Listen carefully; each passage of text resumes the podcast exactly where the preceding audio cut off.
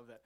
Um, you know, hey, parents, we need your help now because many, many times kids come to church and they see other kids get up and do memory verses and they think, I want to do that. And then they remember to work on it. So they're not here, which means moms and dads, you got to kind of take some more initiative and get, get those kids, get them prepared. And then Lisa's going to email them a, a, GQ card. We are, no, not a GQ, a, a, DQ card. I, am getting my merds mixed up this morning. So, okay, let's just get to the proverb, get to the Word of God. Um, today's the 14th, and uh, I chose this. Where there are no oxen, the manger is clean but abundant crops come by the strength of the ox. Okay, so there's a theme probably that's going to show up somewhere else in the service. Sometimes it's also fun. Um, now, I, I, I, occasionally will bring another proverb, and I've got another one today. And I want to explain before we do this one. Um, these are African proverbs that I got from a preacher who's gone on to be with the Lord now. And some of you remember John Garlock, and he always had a few funny proverbs that were very profound. And this is an African proverb um, by way of my past friend um, John Garlock. live chicks do not thrive under a dead hen. That's a good one, too. Think about that for a while. So, Lord, as we get into your word today, we pray that the one thing that you honor even above your name would be properly honored and there would be open gates in our hearts to what your word would tell us in Jesus' name. Amen. Amen.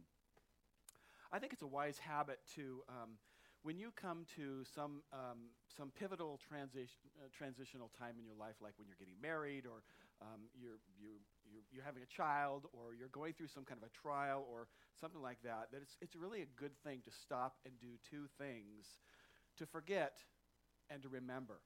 To, to leave some things behind and to bring some things forward with you. The Old Testament can be a little bit confusing on this topic because there are places in the scripture that says, forget the past, you know, forget the former things. And there are other places where Scripture tells us in a different context that we're to remember. And, uh, you know, what you remember and what you forget are they're pretty important. They, in fact, they're exceedingly important. They affect the, the, the trajectory they go on, leaving behind, bringing forward. Um, and God has given us a passage, and we're going to explore that passage over the next couple of weeks. We're going to be in Philippians chapter 3. So if you brought your Bible, or if you have it at home, you got no excuse at home. Get your Bible and put it on your lap, and you know, make that sound with the, with the leaves opening up. Um, Philippians chapter 3, and uh, starting in verse 1. Finally, my brothers, rejoice in the Lord. To write the same things to you is no trouble to me and is safe for you. Look out for the dogs, look out for the evildoers, look out for those who mutilate the flesh. For we are the circumcision who, who work by the Spirit of God and glory in Christ Jesus and put no confidence in the flesh. Though I myself have reason for confidence in the flesh also, if anyone else thinks he has reason for confidence in the flesh, I have more. Then he gives all of these Hebrew um, qualifications circumcised on the eighth day, of the people of Israel, of the tribe of Benjamin. He's got all these notches in his belt. A Hebrew of Hebrews. As to law, as far as the law is concerned, I was a Pharisee. As to zeal, as far as zeal is concerned, a persecutor of the church. As to righteousness under the law, blameless. But whatever, I, whatever gain I had, I counted as loss for the sake of Christ. Indeed, I count everything as loss because of the surpassing worth of knowing Christ Jesus my Lord. For his sake I've suffered the loss of all things and count them as rubbish in order that I may gain Christ. Okay, same, same chapter, drop down to verse 13. Brothers, I do not consider that I've made it my, made it my own, the, but one thing I do, forgetting what lies behind and straining forward to what lies ahead, I press on toward the goal for the prize of the upward call of God in Christ Jesus. I think if we let the word speak to us here, we're going to find this week five things that we need to leave behind. And um, God willing, next week um, we'll find five things that we just can't leave behind, five things that we're supposed to bring with us. So, um, this verse, starting in, right in one Finally, my brothers, rejoice in the Lord. To write these same things, this isn't new information here. He's, this is a review, apparently. To, to write them to you is no trouble to me, and it's safe for you. I think parents already get this um, you know, that uh, sometimes you have to tell your kids more than once. Parents, right? I mean, you do. And um, teachers get, get it that sometimes you repeat something that's important over and over again. In fact, repetition sometimes is what, what drives the emphasis that lets it lodge someplace. That's why Paul's saying to write these same things to you is no trouble to me, and it's safe for you. And um, then comes this warning that's, that he's apparently already given before. He says, Look out for the dogs. Now, he's not talking here about domestic animals, although I would rather he had used cats as his uh, example, but this is a pejorative. This is, this, is his, this is a derogatory term. He's talking about people who distort God's word. Okay, so, and, and he says, look out for the evildoers, look out for those who mutilate the flesh. Now, the mutilating the flesh, that's not a reference to the Jewish uh, rite of circumcision. Paul is pointing here to what's present in most um, cults, most um, man made religions, this practice of self torture. And, um, you know, if I, if I cut myself, if I, if I walk a mile on glass, if I bow to the floor and keep my head there for hours at a time, I'll feel better. If I make myself suffer physically, I can somehow atone. There, there's already one who has physically atoned for sins, and his name is Jesus Christ. And Jesus Christ took the penalty for our sins and, and, and made payment for sin. Paul's talking here about this practice of instead of Christ to atone, which is that, that idea is for Christian is real easy for us to reject. And there is a rabbit trail here that commands me to go down it, but I'm not going to. But it's pretty profound, and I'm not going to go down it right now. But um, within Christianity, some people believe that they need to add their own works to the cross of Jesus Christ. That's blasphemy and uh, it, it, denies the gospel. Paul's, Paul is confronting here a very serious area, error. I, I don't need um, Jesus to pay for my sin. I'll, I'll just torture myself. And he calls those people that would teach that dogs and evildoers. And what's going on here is a very public correction that's being commissioned by the Holy Spirit which is very important distinction to make. This, this public correction of other people is, is being birthed by the Holy Spirit. That's very, very holy ground, and it's very, very uh, tender area. I mean, I look at our, at our culture, and um, I've watched this pattern o- over, over a number of years where um, at first people started to be able to make comments and to chat online and um, after a while, the civility kind of started to drift away, and people felt pretty comfortable about making comments about others and other circumstances online. And, and you watched the conversations become a little bit more um, savage over time. And pretty soon, what was only really safe to do from a distance because you were on a keyboard somewhere and the other person was nowhere near you, that started moving into the public marketplace and people started to talk to each other that way. And it happened on, car, on, on the freeway and other places where rudeness has kind of grown in our culture. And now it's evolved to this place where um, there's um, coerced bullying. It's like, um, you know, I mean, we feel that we can stand in judgment of people um, over people who lead us and in every segment of our society. We have this, we feel like we can judge our, our, those who oversee us. And uh, I think we need to be careful. We feel like we can stand in judgment over friends that disappoint us. We, stand, we feel like we can stand in judgment over a family maybe that neglects us, believing it's not only our right, but our duty to do these things. And, you know, we live in a time where, where people can exhibit tremendous compassion. You'll hear about someone who has this terrible circumstance happened to them. It's not of their making, or maybe, uh, who knows. But, but then all of a sudden, there's this GoFundMe account where all of this money is being raised to rescue someone from disaster that was not of their doing. And then at the same time, some of the same people who are so generous in that are somehow pounding away with merciless condemnation, um, you know, using cancel culture, where if you don't believe the way I do, I'm going to use invective and everything I can to destroy you. All because maybe they won't post the political slogan of the day on their Facebook feed. It's just not right. There have been seasons and, and cultures in history where we have been far too free with our words. Far too free. Me included. And I just want to leave that behind. So, five things to leave behind. Number one, criticism of others. Criticism, that's something for us to leave behind. I mean, you know, uh, there's this saying every time you throw dirt, you lose a little ground. And can I suggest that, you know, when you have something to say, an opinion about something that you feel isn't quite right, talk about the principle, not the people. You know, talk about the principle, not the individual. Criticisms of, of other people needs to be something that we leave behind.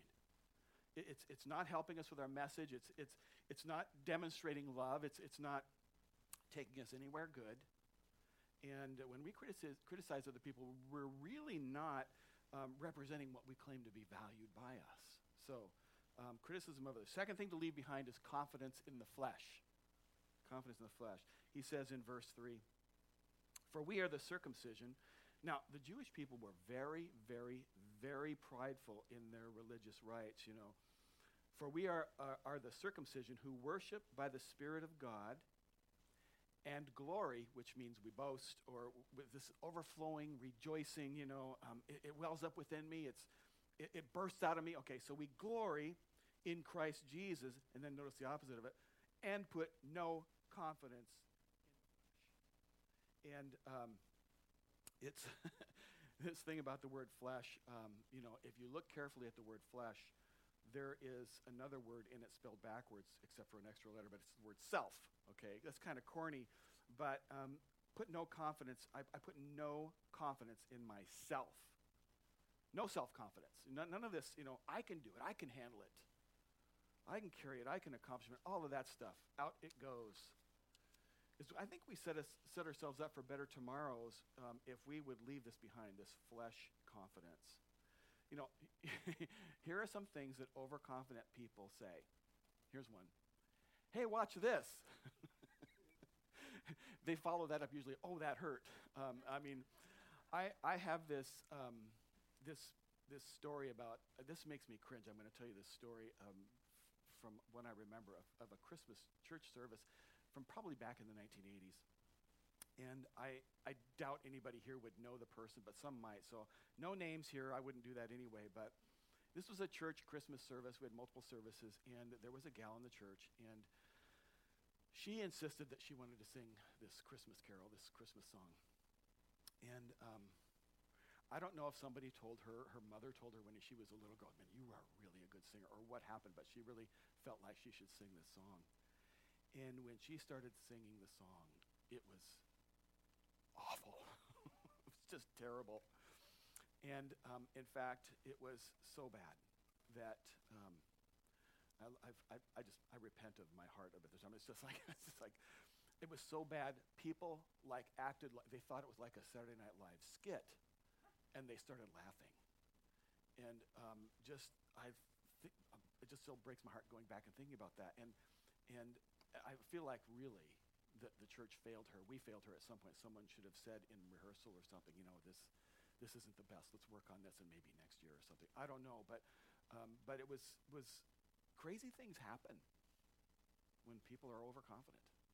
You know, how do we get overconfident? We, we, we believe the wrong message and we, we, we have this wrong assessment of self and then you take that bad information and you draw this dotted line to where you think it's pointed and you get to this expectation out there somewhere and that expectation ends up being this huge disappointment because it was unrealistic it wasn't and it was not proportionate to the facts and, and um, you know all of that started from this false self um, sense of self so we need to leave that behind for sure. And, and as Paul puts it, we put no confidence in the flesh. Then he goes on, he says in verse 4 if anyone has reason for confidence in the flesh, that would have to be me. So he says, you know, I don't have any confidence in the flesh, but, but hang on for a minute. You know, if there was going to be any confidence in the flesh, uh, I mean, come on check me out. Do you know where I went to school? Do, do you know who my family is? Do you know, you know what I've done? Do you know what I've proven about myself? Do you want to see my resume? Okay, I mean, he, he says, hey, if we want to do this, if we want to go there, but then he says, verse 7, but whatever gain I had, I counted as loss for the sake of Christ. I'm not awesome because of my business. I'm not awesome because of my family. I'm not awesome at all. God is awesome. And that's the moment, you know, you know, daylight breaks through this discussion. You know, I'm here for him. It's not about me. And the message that, you know, sustains Terry through the years and the decades is only God is awesome. You know, and so, okay, number three is we want to leave behind this pride of accomplishment, which we just talked about. Okay, criticism of others, confidence in the flesh, pride in accomplishment. Number four, self righteousness. Okay, here we go. Verse 8. Indeed, I count everything as a loss because of the surpassing worth of knowing Christ Jesus, my Lord. For this sake, I have suffered the loss of all things and count them as rubbish in order that I may gain Christ. Okay. Now, this is the part of the sermon that my mom would say, don't, don't, don't do that part of the sermon, Terry. So, mom, you can get up now and go get coffee or something because you're not going to be proud of your son in the next couple of minutes. Because um, this Greek word, rubbish, skubalon, I, I, I think that the, it is the only place that this word appears anywhere in the New Testament. The only one time the Holy Spirit put this in there by intention and didn't allow it anywhere else. And you're going to get why in a minute. I think the translators, uh, when they decided to put the word rubbish um, in there, they were being, well, first off, they were filtering a little bit for us, and they were being charitable and probably sensitive. Um, because um, they're probably motivated to try to be a bit gentle. But the Holy Spirit here, um, you know, they've glossed over a little bit what the Holy Spirit was really saying. The most accurate English word for skubalon is our most common crude term for why you have to change a messy diaper. Silence is in the church. Wait a minute. Pastor Terry, are, why did you make me think of that word? Listen, the Holy Spirit wanted you to think of that word. Believe it or not. That was an inspired by the Holy Spirit word that was written into the scriptures at the pen of Paul, inspired by the Spirit. I'm not trying to shock you, but I also don't want to gloss over God's choice here of words. You know, what I've done, what I've accomplished, my business, my family, my finances, is that. it's that word. Mom's going, you know, Terry. but it's that word. That's what our accomplishments are in the eyes of God. I've suffered the loss of all things, and I count it as that in order that I might gain Christ. There is this eternal view we could take. The problem isn't just that these things are worthless, it's that the worthless keeps me from the priceless. I mean, I have to have my hands empty to pick up the things that matter the most. We know that proverb that says, you know, um, pride comes before a fall, Proverbs 16. I wonder if it's possible that prayerlessness comes before pride. You know, if you want to check yourself on this topic, you can measure whether or not you live by, I can do it, you know, I can handle it, I can, if you, you can find out whether you live by that, by, by how much you're praying about the things that concern you. If you really believe you got it covered, you're probably not praying about it. Then in verse 9, um, that I may gain Christ and be found in him, not having a righteousness of my own that comes from the law. There's a kind of righteousness that, uh, you know, kind of holiness, a kind of goodness that comes from doing. Doing. You know, I gave to homeless people. I, I, um, I carried that thing for you. I, I, I picked that up for after you I served in these ways, and that's a self righteousness, you know. And Paul says that's not what I have. He says, you know, here's the thing. Self righteous people are slowly walking themselves to hell. And that's what the cross is all about. Timothy, Timothy 3, verse 5 says, Not by works of righteousness which we've done, but according to his mercy he saved us. In Ephesians 2, for by grace you've been saved. And this is not of your own doing. It's a gift of God, not the result of works. Nobody can take credit for this.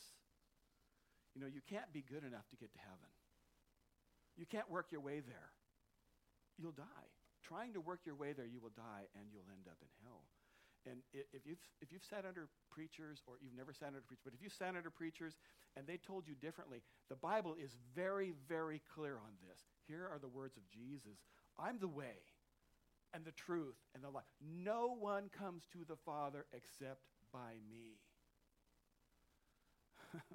So I got to renounce that I can do it thing. And, and, and I have to put myself upon this. Jesus did it. Jesus paid the penalty for my sins, and so, so that now that I can be forgiven. And I have to believe that. I have to make that personal. Personal.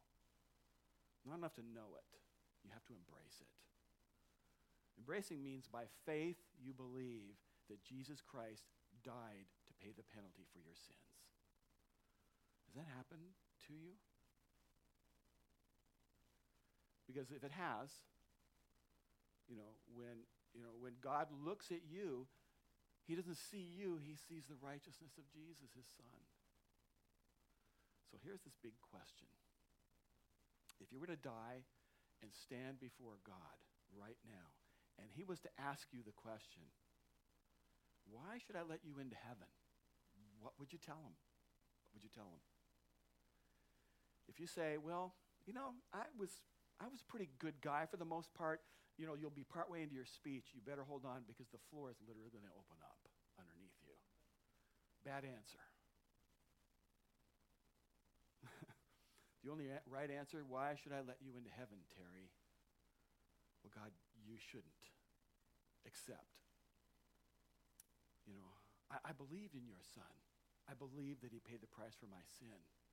And I believed it was a choice of love he made for me. And your word said that if I believe that and if I confess it, that, that I'd be saved. So because of that, you need to let me in. And God will say, enter in. I have no question that's going to happen. None. you know, so that's what baptism is all about, by the way. It's like baptism doesn't save you. It's what saved people do. It's, it's, it's them testifying that I've had this life changing experience and I have died to the old man and I'm new. And it's just a public testimony of the fact that that's happened. You know, by the way, we're going to figure out a way to do baptisms in spite of social distancing and all that. So um, pay attention. And if, okay, first off, if you're saved and you've never been baptized, get in cadence with what the Lord has, t- has told us. Repent and be baptized. Get, get baptized. And you can do that by contacting the church. There'll be information on the webpage. We'll figure out something. We'll figure out a way for us to, to obey the Lord's command on that. And um, we'll make it work. So, um, anyway, so this is not something you want to roll the dice on. You know, you don't want to be standing there thinking, okay, there's seven people in front of me talking to God now. I think, I think I'm saved. I think, make sure.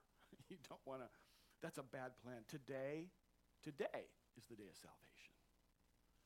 Everybody who calls on the name of the Lord will be saved. That's awesome. It's in Acts 2 and it's in Romans, the book of Romans. You could turn from your sin right now. Right now, right in that chair you're sitting in in your home. And just say, I know I'm a sinner and I need, Lord, I need your forgiveness. And, and I know that you died for my sins, Jesus. You just say that and he'll forgive you. He promises. He says this too. All that the Father gives me will come to me and whoever comes to me, I will never cast out. Awesome. It's so awesome.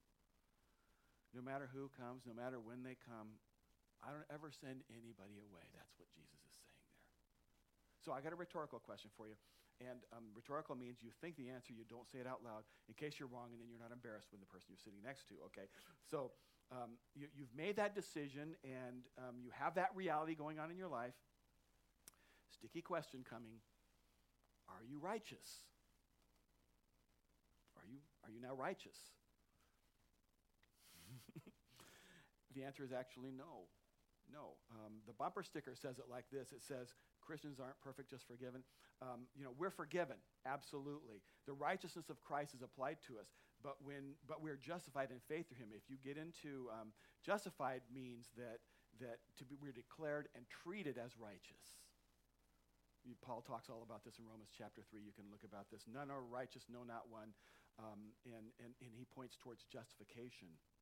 Yet there's something about us, you know, carrying our Bible and going to church regularly and, go, you know, following the Lord that makes us start to think we're righteous. The problem is that we might think we're righteous, but then we go on and we have sin in our life. We're not righteous. And, but we think because we're doing these things that we're doing well that we're righteous. That's the enemy. Those thoughts are the enemy.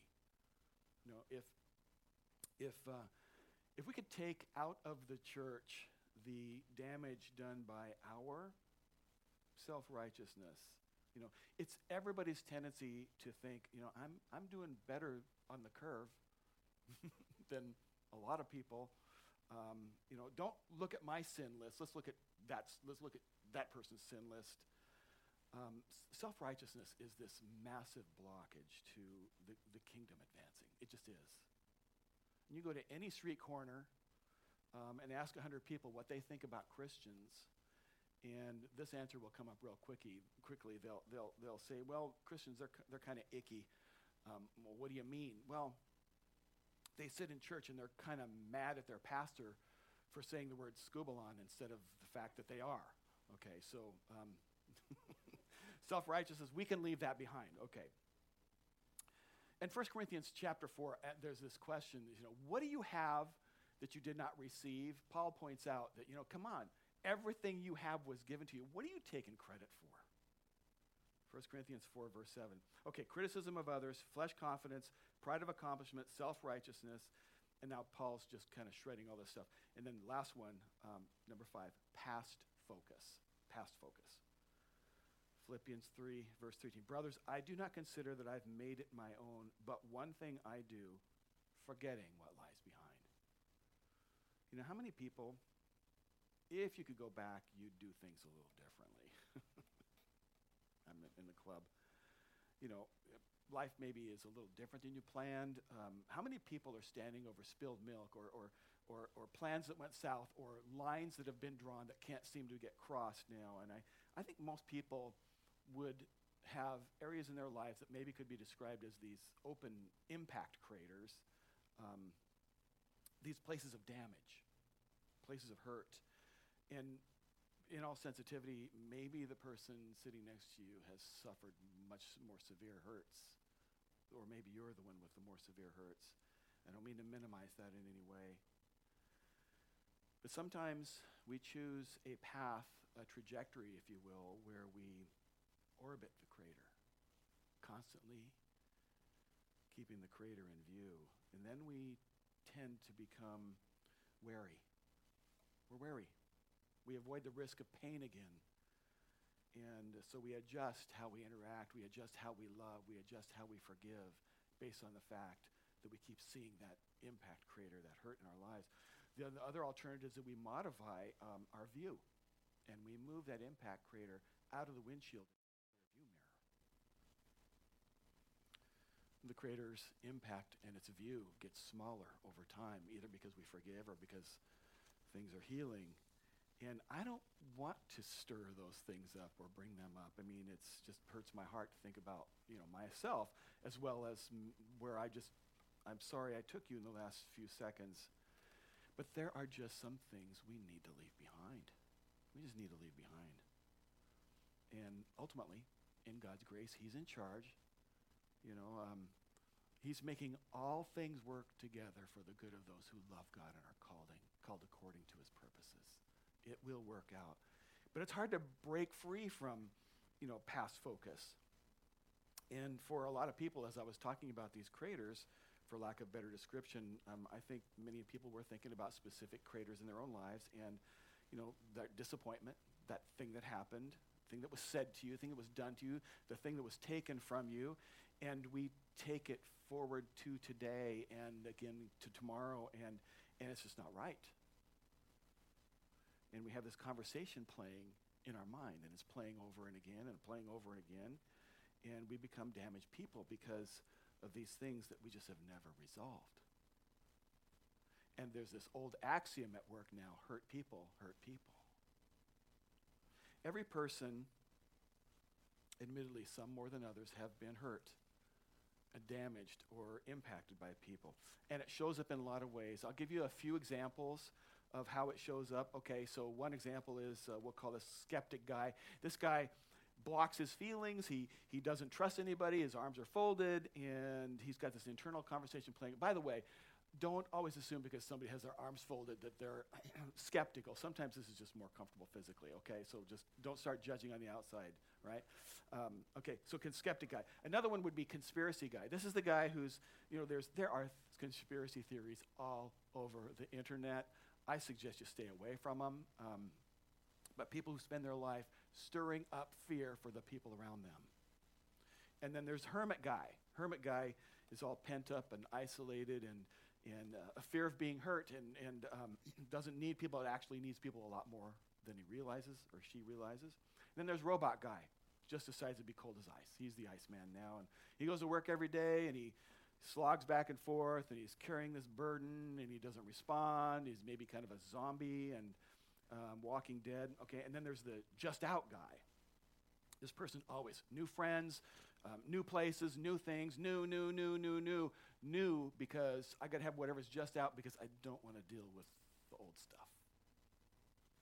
Now, listen to me, please. I am not judging you.